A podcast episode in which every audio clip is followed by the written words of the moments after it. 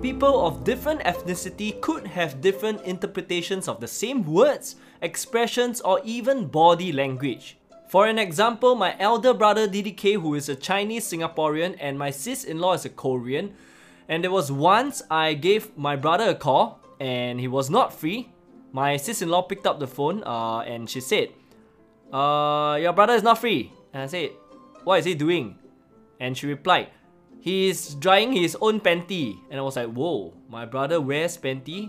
That's something new to me, although we are very close, but I was never close enough to know that he was actually wearing panties. But uh, after that, I connected with my brother again and he said, no lah, she, yeah, yeah, the Koreans they use panty for both genders, so I'm not wearing any panty lah. That's just an example of how misunderstandings can occur between different cultures, but for this episode, the story is not about DDK or CCK. This story is about a lady by the name of Jane who is our Korean hairstylist. For many years, Jane has been our family hairstylist and friend. She was working in Singapore for a few years and we first knew her in one of the salons in Singapore.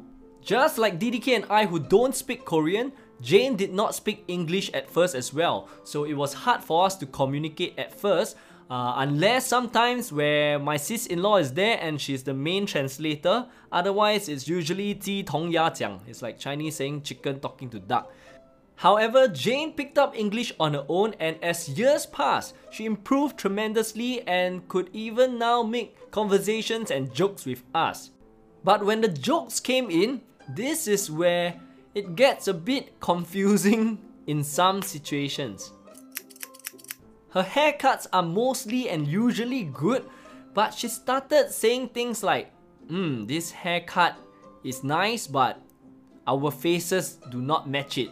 And so like we were cool with it, you know, we were we were all good with it, but sometimes she would then hold the mirror at the end of the haircut with the mirror facing the back of our hair and in the reflection in, in the mirror in front of me, I could see her shaking her head and she looks very very serious and she would shake her head. It's like it's almost like um, she just finished an exam and she submits this paper and she knows that she will fail that's why she's shaking her head like, okay, this is a gone case. And she does it for many, many times over like months and years.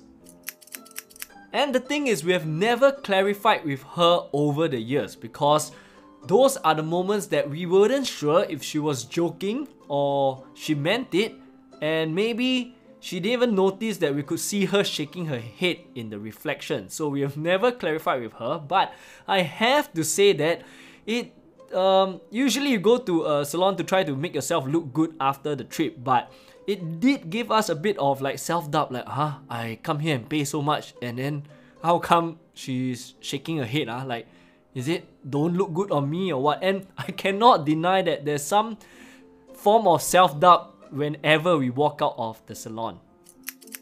One day, Jane decided to return to Korea to pursue her hairstyling career. We were all quite sad, but during one of our trips to Korea, we went there to look for her. And somehow, my sis-in-law was talking about the topic of her shaking her head during our haircuts and she finally clarified the situation. And this is it. When DDK and I are seated in the chair with Jane shaking her head, we were thinking that she is like, this hair cannot make it, it's very ugly. But in her perspective, in Jane's perspective, this is what she's thinking. She's thinking to herself, what a brilliant masterpiece. I can't believe that I'm able to create such a piece of art and this haircut is so beautiful. And this is the difference in perspectives of different people. It was a moment of enlightenment for DDK and me for feeling like gundus for many years after leaving the salon, but we are glad that we managed to um, discover this revelation. As you can see, the moral of the story here is sometimes don't give too much thoughts about others' reaction of you and your doings. Jokes aside, we're still friends and in touch with Jane, and when we visited her back in Korea, she was really hospitable to our family and she even fixed our hair at a large discount.